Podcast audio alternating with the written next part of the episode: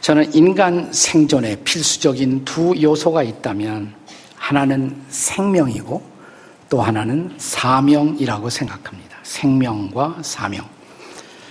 어, 이 생명이라는 것은 한, 한자로 말하자면 살아있다는 생자, 명한다는 명자, 삶이 곧 명령이라는 뜻이 되죠. 우리가 일정한 시간 동안 이 땅에 살아가는 것, 이것은 하늘의 명령에 의해서 이 땅에서 살아가는 것입니다.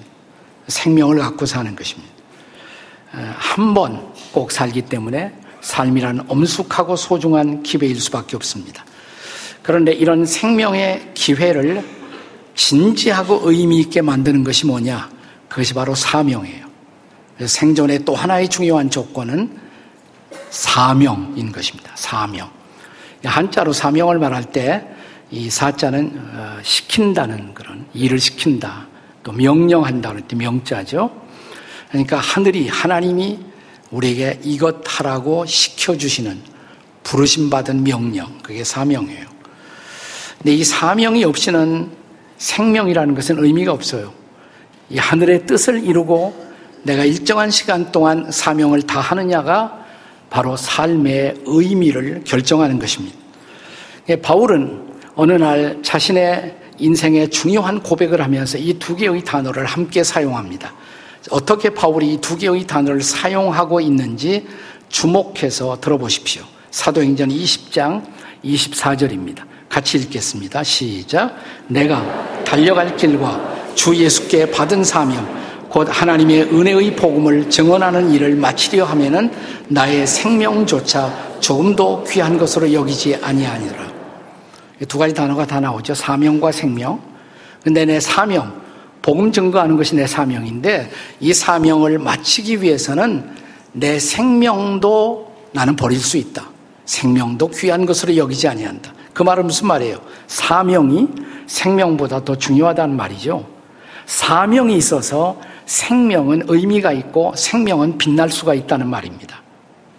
자, 우리가 인생을 열심히 살아왔는데 이제 내 삶의 마무리 시간이 얼마 남지 않았습니다. 근데 바로 그 순간 내가 또 한 번 살아온 만큼 내 삶의 기간이 연장되었다고 가정을 해 보십시다. 자, 그렇다면 인생을 다시 살아야 하는데 다시 살게 된 삶, 얼만큼 달라질까요? 이따금씩 그 죽음의 절박한 그 순간 앞에서 노임을 받고 이렇게 극적으로 어, 생명을 연장받은 분들이 가끔 주변에 보면 있죠. 이런 분들이 하는 말이 뭡니까? 공통적으로 나는 이제부터 내 인생을 보너스로 받았습니다. 덤으로 받았습니다. 이런 말을 하죠. 자, 그런데 이런 케이스들은 아주 특별한 그런 사건을 전제한 것으로 우리가 보통 어, 들려오지만 평범한 인생, 평범하게 인생을 사는 사람들. 자, 우리의 인생에도 다시 사는 인생. 이걸 second time 혹은 second chance. 두 번째 찬스라는 것이 과연 인생에서 가능한 것일까요? 근데 우리가 이 성경을 읽어보면 성경의 하나님은 우리에게 second chance, 인생의 second time, 두 번째 기회를 주시기를 기뻐하시는 하나님으로 증언되고 있어요. 자, 구약 한번 보시면 구약의 대표적인 하나님의 사람 다윗. 여러분, 다윗의 인생에도 가슴 아픈 어두운 밤의 추락이 있었습니다. 하지만 그것 때문에 하나님이 다윗을 완전히 버리셨습니까? 아니죠. 그에게 주신 하나님의 마음에 합한 사람, 그 별명은 끝까지 유지되었습니다. 자, 10편 51편에서 다윗은 절박한 마음으로 어느 날 그가 참회의 기도를 드리면서 이렇게 기도합니다. 10편 51편 11절의 말씀입니다. 같이 읽겠습니다. 시작. 나를 주 앞에서 쫓아내지 마시며 주의 성령을 내게서 거두지 마소서. 이게 쉽게 말하면 무슨 얘기예요? 한 번만 더 찬스 주세요. 이 말이에요. 하나님 저에게 한 번만 더 second chance를 주십시오. 네. 자, 그 기도를 응답받았습니다. 그래서 다윗은 나머지 인생, 자기 인생의 그림을 완성하는 고귀한 삶을 살 수가 있었습니다. 신약으로 들어와서 신약의 예수님의 대표적인 제자 가운데 하나였던 베드로를 생각해 보세요. 베드로. 자, 베드로에게도 어두운 밤의 추락이 있었죠. 예수님을 세 번씩 부인하고 또 저주까지 했던 베드로. 자, 그런데 그것으로 베드로의 인생이 끝난 것이 아니잖아요. 우리가 잘 아는 대로 새벽 닭이 울기 전에 그는 회개합니다. 그리고 다시 재기합니다. 그래서 초대교회 foundation을 기초를 놓는 위대한 일에 쓰임을 받는 제자로 나머지 인생을 살 수가 있었습니다. 자, 그렇기 때문에 성경의 하나님 second chance를 주시는 하나님이세요. 자, 그렇다면 오늘의 본문이 요나서예요. 하나님은 요나에게 어떻게 second chance를 주시는가를 함께 성찰하고자 합니다. 근데 우리의 관심은 요나가 아니에요. 요나에게 second chance를 주신 하나님은 요 나에게도 second chance를 과연 주시는가 이 말이에요. 요 나에게도 second chance를 주신다면 어떻게 주시는가?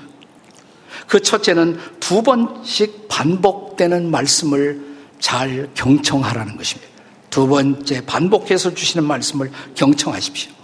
자, 본문이 시작되는 3장 1절의 말씀, 요나서 3장 1절 어떻게 시작되고 있습니까? 같이 읽습니다. 여호와의 말씀이 두 번째로 요나에게 임하니라 이르시되. 자, 하나님의 말씀이 몇 번째 임했다고요? 두 번째, the second time. 두 번째 임했어요.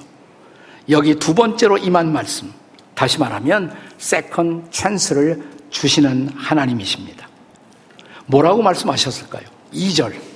자, 3장 2절 다 같이 읽습니다. 시작.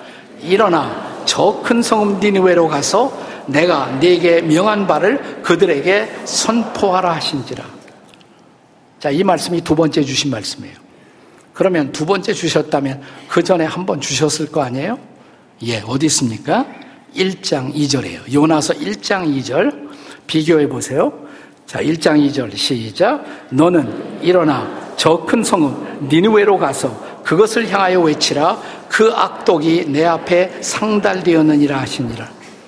똑같아요, 똑같잖아요. 똑같아요. 똑같은 말씀을 다시 반복해서 주신 것입니다. 세 가지 중요한 동사가 있습니다. 일어나라. 가서 외치라. 1장 2절에 보면 일어나라. 가서 외치라. 근데 똑같은 말씀이 3장 2절에 반복되지 않습니까? 일어나라. 가서 선포하라. 근데 외쳐라 선포하라가 아, 히브리어에는 똑같은 말씀입니다. 카라라는 단어로 되어 있는데 선포하라는 말씀이에요. 반복하셨어요. 자, 여기 하나님께서 당신이 이루고자 하는 뜻을 선지자 요나를 통해 관철하시고자 동일하신 말씀을 두 번씩 반복하고 계신 것을 볼 수가 있습니다. 자, 성경의 하나님은 매우 일관성 있게 등장합니다. 그는 우리를 만나러 오실 때도 두 번씩 우리의 이름을 부르며 오셔서 우리의 미션을, 사명을 말씀해 주십니다. 자, 사무엘을 부르실 때도 사무엘아, 사무엘아. 자, 실제로 사무엘상 3장 10절에서 한번 읽겠습니다. 사무엘상 3장 10절 다 같이 시작. 여호와께서 임하여 서서 전과 같이 사무엘아, 사무엘아 부르시는지라 사무엘이 이르되 말씀하옵소서 주의 종이 듣겠나이다. 몇 번 부르셨어요? 한 번 부르면 혹시 그냥 우리가 못 듣고 지나갈까봐 사무엘아 사무엘아 그러니까 사무엘이 예 제가 듣고 있습니다. 말씀해 주십시오. 이렇게 응답하죠. 자 시몬 베드로가 타락할 것을 미리 아시고 그를 부르셨을 때 어떻게 부르세요? 자, 누가복음 22장 31절의 말씀입니다. 같이 읽습니다. 시작. 시모나 시모나 보라 사탄이 너희를 밀가부르듯 하려고 요구하였으나 자, 시몬을 몇 번 불러요? 두 번. 시모나 시모나 사탄이 너를 지금 타락하려고 애쓰고 있어. 그러니까 정신 차려 이 말이죠. 여러분, 바울 사도를 바울로 만들어 회심시킬 때 바울을 찾아오신 주님, 자, 어떻게 찾아오십니까? 사도행전 9장 4절의 말씀입니다. 같이 읽습니다. 시작. 땅에 엎드려져 들음에 소리가 있어 이르시되 사울아 사울아 내가 어찌하여 나를 박해하느냐. 여기서 몇 번 부르셨어요? 두 번. 자, 동일하신 주님이 어제나 오늘이나 동일하시다면 여러분과 저를 찾아오실 때도 우리 이름 몇 번 부르실 것 같아요? 두 번 부르세요. 동원아, 한 번 부르는 게 아니라 동원아, 동원아. 여러분의 이름을 부르시면서 다가오실 거예요. 그리고 뭔가 놓치지 말아야 할 중요한 메시지를 우리에게 말씀하실 겁니다. 그 반복되는 그분의 메시지를 절대로 흘려 들으셔서는 안 돼요. 자, 여기 욥기 33장 14절 매우 중요한 말씀입니다. 한번 같이 읽겠습니다. 시작. 하나님은 한 번 말씀하시고 다시 말씀하시되 사람은 관심이 없도다. 이게 문제예요.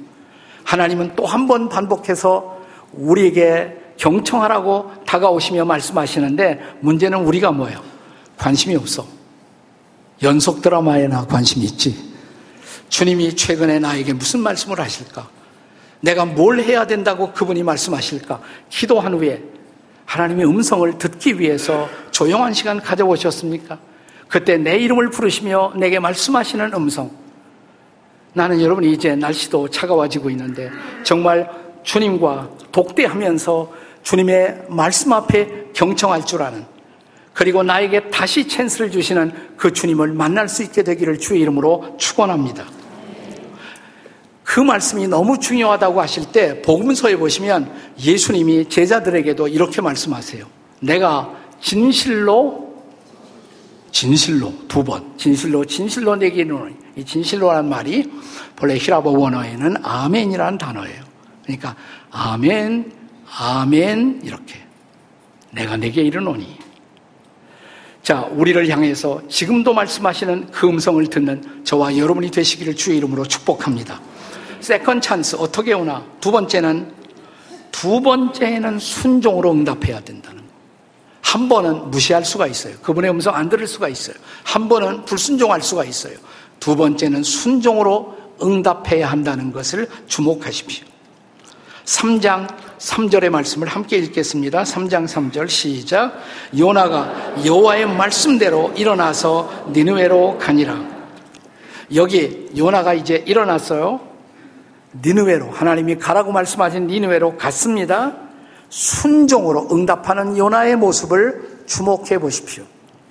자, 요나서를 1장부터 쭉 정리해 보면 1장에서의 요나 니느웨로 가라 그런데 안 가고 반대 방향으로 도망갔잖아요. 그러니까 1장의 요나는 하나님으로부터 도망치고 있는 사람이에요.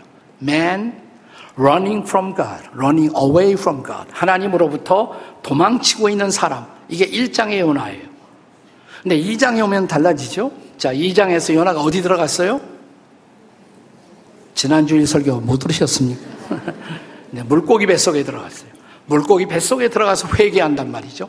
하나님을 향하여 다시 기도를 시작합니다. 그러니까 2장에서 요나는 하나님을 향해서 다시 달려오고 있는 사람이에요. Man running toward God. 하나님을 향해 이제 달려오고 있는 사람 요나의 모습이 2장의 요나예요. 근데 3장에 와서 오늘 본문 3장에 와서 어떻게 달라졌습니까? 3장에서 요나는 이제 하나님과 함께 달리는 사람이에요. Man running with God. 하나님과 함께 달리고 있는 사람이에요. 자, 3절 다시 읽습니다. 본문의 3절 시작. 요나가 여호와의 말씀대로 일어나서 니누에로 가니라. 자, 말씀대로 일어나서 어디로 갔어요? 니누에로. 근데 즉각적으로 갔다 이 말이에요. 즉각적으로. 요나는 더 이상 추조하지 않습니다. 내가 좀 더 연구해보고 갈게요. 이러지 않았어요. 내가 생각해보고 가겠습니다. 그러지 않았습니다. 내가 더 계획을 세우고 가보겠습니다. 이러지 않았습니다. 그러다 못 가는 거예요. 평생 그냥 연구만 하다 끝나요. 오늘 성경 본문은 자, 요나가 큰 성읍 니누에를 향해서 담대히 나아갔다고. 네, 니누에를 2절에서도 큰 성읍이다 그랬어요. 3절에도 큰 성읍이다 그랬습니다. 그 당시 전 세계에서 가장 커다란 도시 중에 하나가 당시에는 아시리아의 수도였던 니누웨였어요. 당시는. 그러니까 요나가 살던 데하고는 비교 안 되는 거창한 큰 도시예요. 모르는 도시예요. 그 도시 가서 나에게 어떤 일이 과연 다가올까? 내가 거기서 설교한다고 그랬다가 체포당하고 맞아 죽지 않을까. 수많은 두려움이 있었을 거예요. 그럼에도 불구하고 그는 일어나 갔습니다. 순종했습니다. 첫 번째는 불순종했습니다. 도망갔습니다. 그러나 두 번째는 순종해서 갔습니다. 즉각적으로 순종하는 것입니다. 자, 4절 말씀을 다시 한번 읽겠습니다. 4절 다 같이 시작. 요나가 그 성읍에 들어가서 하루 동안 다니며 외쳐 이르되 40일이 지나면 니느웨가 무너지리라. 자, 여기서 요나는 니느웨 사람들에게 40일이 지나가면 이 성이 심판받아 무너질 것이다. 왜 그랬을까요? 자, 우선 니느웨로 요나를 보내실 때 요나에게는 그것이 두 번째 기회죠. second time. second chance로 한때 불순종하고 도망갔던 그를 다시 보내신 하나님 두 번째 기회예요. 그런데 자 요나에게 말씀을 받는 니느웨 사람들도 두 번째 기회예요. 사실은 40일 기간을 주었어요. 그건 충분한 기간을 주셨다는 거예요. 충분한 시간. 왜냐하면 성경에서 40일이라는 것은 하나님이 어떤 의미 있는 일을 행할 때 등장하는 숫자입니다. 생각해 보세요. 자, 노아의 40일 동안의 홍수. 그 후에 새로운 시대가 밝아옵니다. 새 시대가 와요. 자, 모세가 시내산에 가서 얼마 동안 있을까요? 뭐, 그러니까 물어보겠지. 40일, 40일. 자, 거기서 이제 하나님의 계명, 율법을 받아 가지고 내려와요. 율법을 받았다. 굉장히 중요한 사건이에요. 그 다음에 엘리야가 40일 동안 사명 회복을 위한 길을 걸어갑니다. 40일 동안. 자, 예수님, 공적 생애를 앞에 두고 광야에 가서 며칠 동안, 40일 동안 금식하고 기도하시고, 그리고 공적 생애를 펼쳐 가십니다. 그러니까 니누의 사람들에게 주시는 40일은 그동안에 회개하라 이 말이에요. 무너지기 전에, 심판받기 전에 회개하라라는 하나님이 주시는 기회예요. 중요한 것은 요나도 또 니느웨 백성들도 이 second chance에 순종으로 응답했다는 사실입니다. 여러분, 우리가 믿음의 삶을 살면서 하나님께 순종한다는 것은 결코 쉽지 않아요. 우리는 평생 순종을 배워가는 것입니다. 순종이 쉬운 일이 아닙니다. 자, 한번 믿음의 조상 아브라함을 생각해 보세요. 하나님이 아브라함에게 극적으로 자, 아들 이삭을 선물로 주셨습니다. 100살이 다 돼서. 자, 그런데 하나님이 또 말씀하세요. 자, 그 극적으로 주신 아들 이삭을 하나님 앞에 제물로 바치라는 거예요. 재단 앞에 아들을 칼로 이렇게 따갖고 아들을 바치라는 거예요. 할 수 있어요, 여러분? 저도 못할 것 같아요. 얼마나 주저했을까요? 얼마나 망설였을까요? 얼마나 두려웠을까요? 그러나 주신 하나님이 하라고 그러니까 의지적으로 감정은 움직이지 않았을 거예요. 아들을 데리고 모리아 산에 올라가 재단 앞에 이삭을 눕혀놓는 그 순간, 그 순간 하나님이 급해지셨습니다. 스톱, 스톱. 그리고 아브라함을 부르십니다. 몇 번 부르셨을까요? 아브라함아, 아브라함아. 아마 그랬을 거예요. 너무 급하셔갖고. 아브라함아, 아브라함아. 두 번 부르세요. 손대지 말아라. 돈 타취. 손대지 마라. 그 아이에게 손대지 마라. 내가 네 마음을 이제 알았다고. 그리고 창세기 22장 15절에 인상 깊은 말씀을 기록합니다. 같이 읽겠습니다. 다 같이 시작. 여호와의 사자가 하늘에서부터 두 번째 아브라함을 불러 몇 번째 불렀어요? 두 번째 부르셨어요. 그리고 16절에 내 아들 독자도 아끼지 아니하였은즉 내가 그런 내 마음의 순종을 알았으니까 17절 내가 네게 큰 복을 주고 또 내 씨가 번성하여 내 씨가 대적의 소문을 차지하리라. 내 순종을 확인해서 그것으로 속한 거예요. 그의 깨끗한 순종, 그것을 상급으로 응답하시는 하나님. 성경의 하나님, second chance의 하나님, 두 번째 기회를 주신 하나님. 그렇다면 그 하나님은 오늘도 여러분과 저에게 두 번째 기회를 주시는 하나님인 것을 믿으시기 바랍니다. 자, 어떻게 second chance가 임하나? 세 번째는 이제 순종의 결과를 사모할 수 있어야 합니다. 두 번째 순종하면서 순종의 결과를 사모할 줄 알아야 합니다. 자, 본문의 사건에서 요나의 순종의 응답의 결과가 뭐예요? 5절입니다. 5절 같이 읽습니다. 시작. 니느웨 사람들이 하나님을 믿고 금식을 선포하고 높고 낮은 자를 막론하고 굵은 베옷을 입은지라.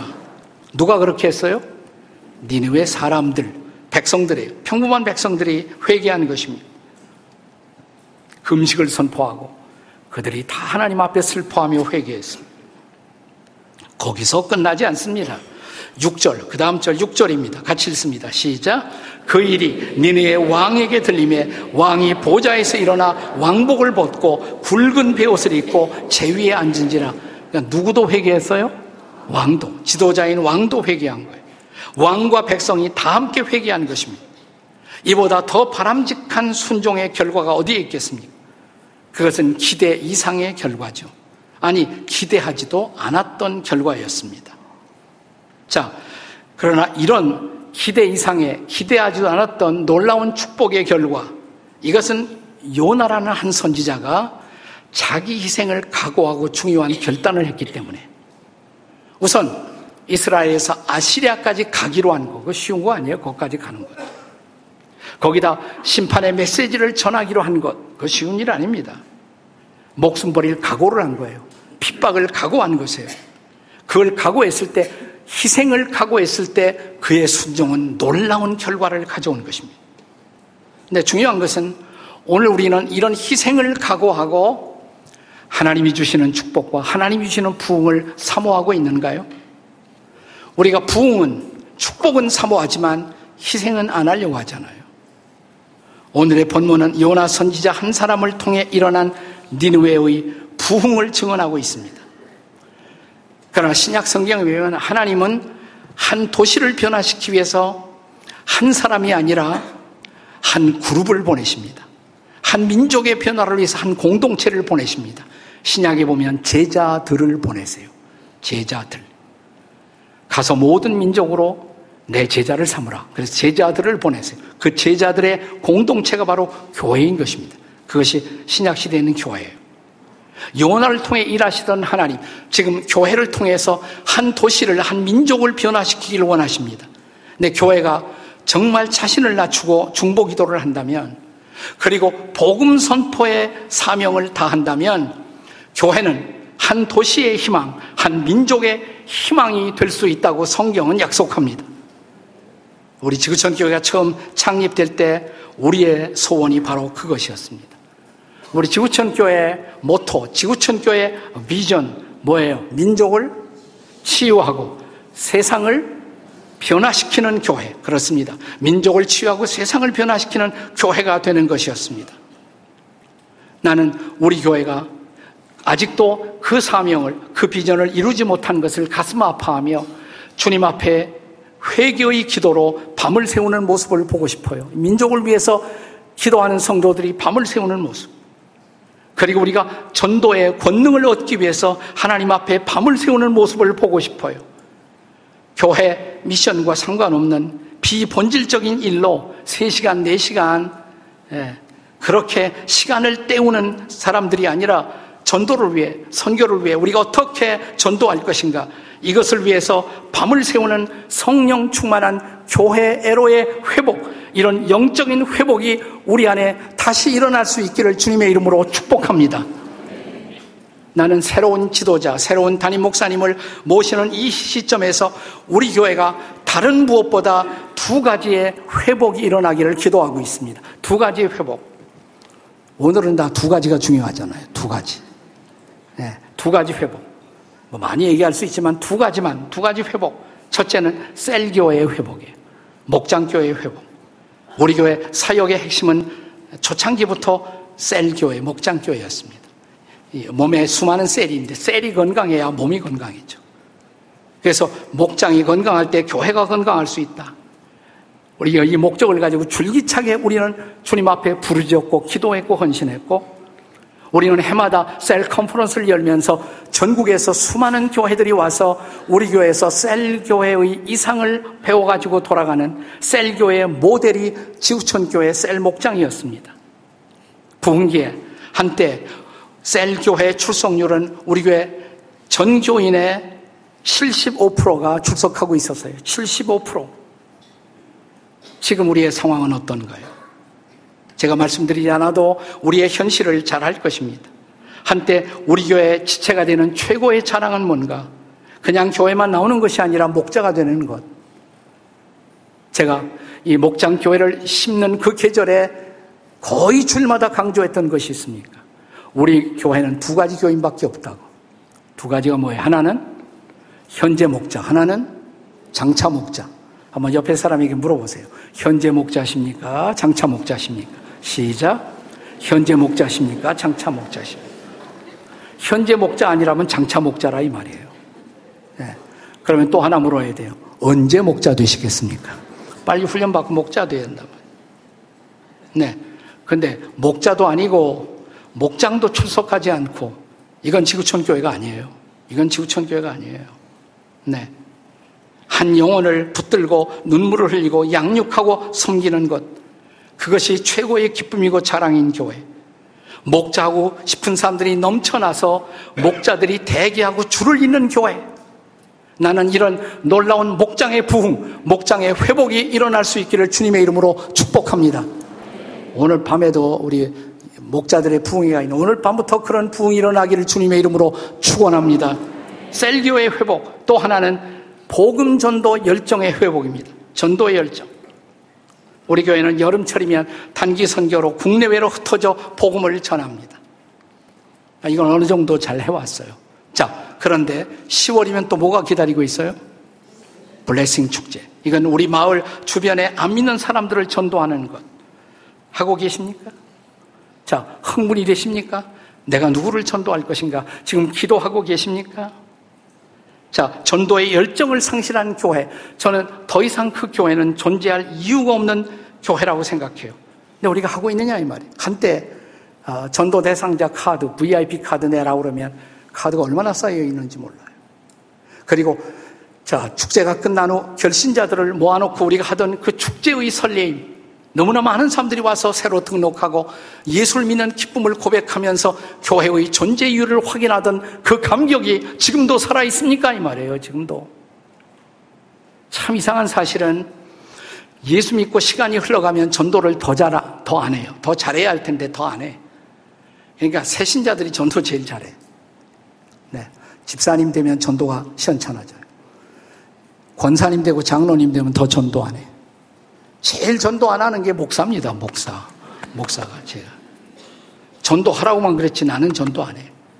어느 날 그게 굉장히 제 마음에 아픔으로 다가왔어요. 제 아내하고 기도하다 그랬더니 우리가 전도하라고 해놓고 우리는 전도 안 하고 되겠느냐고.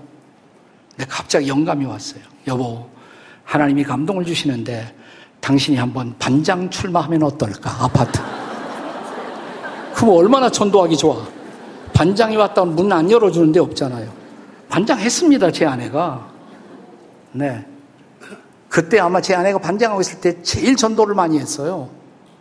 네, 집에서 티파티도 하고, 아파트에 있는 사람들. 반장집에서 티파티 한다. 이상한 사람이 반장됐다고. 와서 보고 깨달은 사실. 반장의 남편이 지구촌교회 목사라는 사실을 발견. 네, 그때 처음 예수 믿고 목자 되고 마을장 되신 분들 계세요, 우리 교회. 여러분 계세요, 지금. 제가 지금 은퇴했습니다만 은퇴했다고 해서 전도의 사명 끝날 수 있습니까? 한 3주 전에 저희 집 주변에 카페가 하나 생겼어요. 들어갔어요. 주인에게 좀 저분이 예수님 알까? 이 마음이 생겨서 물어봤어요. 교회 나가시냐 그러니까 나가본 일이 있대요. 두세 번 나갔다가 안 나간대요. 어느 교회 나가셨습니까? 그러니까 지구촌 교회 나갔대요. 네. 기독교 신앙이 뭔지 잘 모르겠대요. 예, 그렇게 나가시면 안 되고 등록을 하셔야 된다고 정식으로. 그리고 등록한 다음에 지구촌교회 새 생명반이 있는데 성경반에 들어가야 예수 믿는다는 것이 무엇인지 잘 교육을 받는다고. 복음을 간단히 설명하고 책도 주고 제가 네 번씩 계속 갔어요. 그랬더니 지난주에 정식으로 저희 교회 와서 등록을 했습니다. 이게 등록 카드입니다. 등록 카드입니다.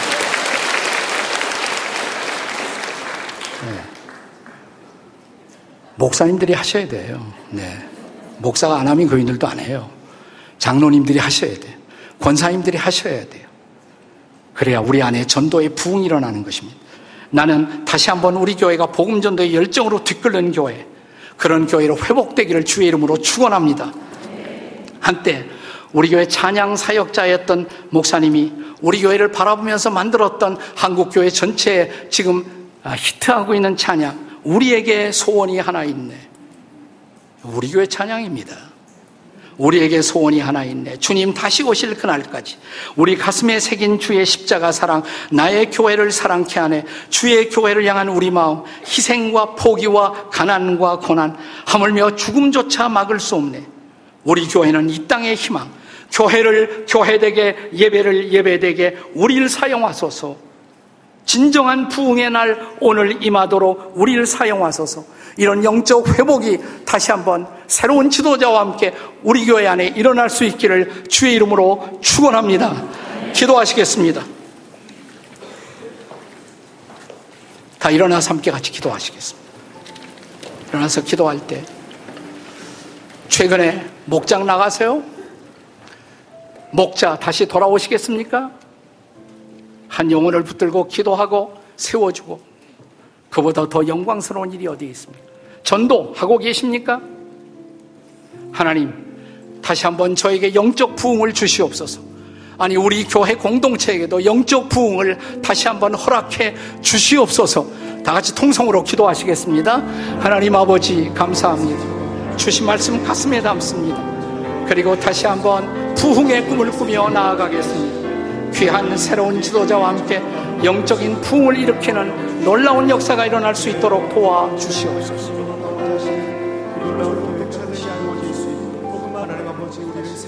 우리에게 소원이 하나 있네. 그렇습니다. 우리에게 소원이 있습니다. 다시 한번 한 영혼에 대한 애끓는 사랑을 갖고 영혼을 돌보고 사랑하고 복음을 전하며 목장을 세워가는 교회. 다시 이런 위대한 영적 회복과 부흥이 일어날 수 있도록 도와 주시옵소서. 예수님의 이름으로 기도합니다. 아멘. 우리 마지막 찬양.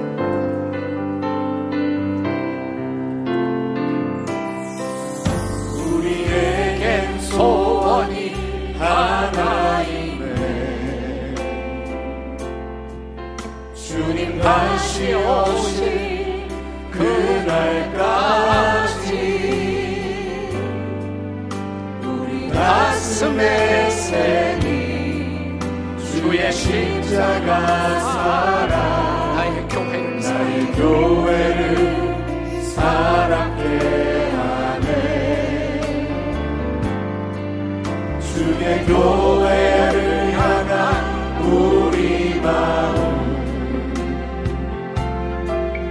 희생과 포기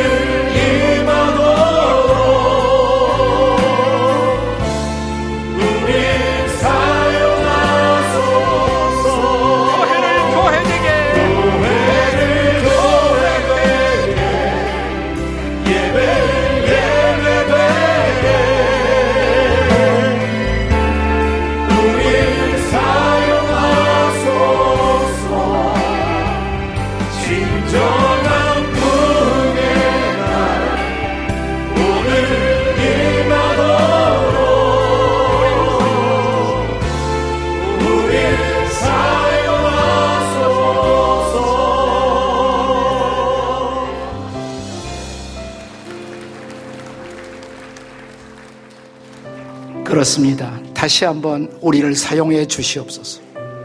second chance를 주시옵소서. 우리 교회가 다시 한번 부흥하는 놀라운 계기가 될 수 있도록 도와 주시옵소서.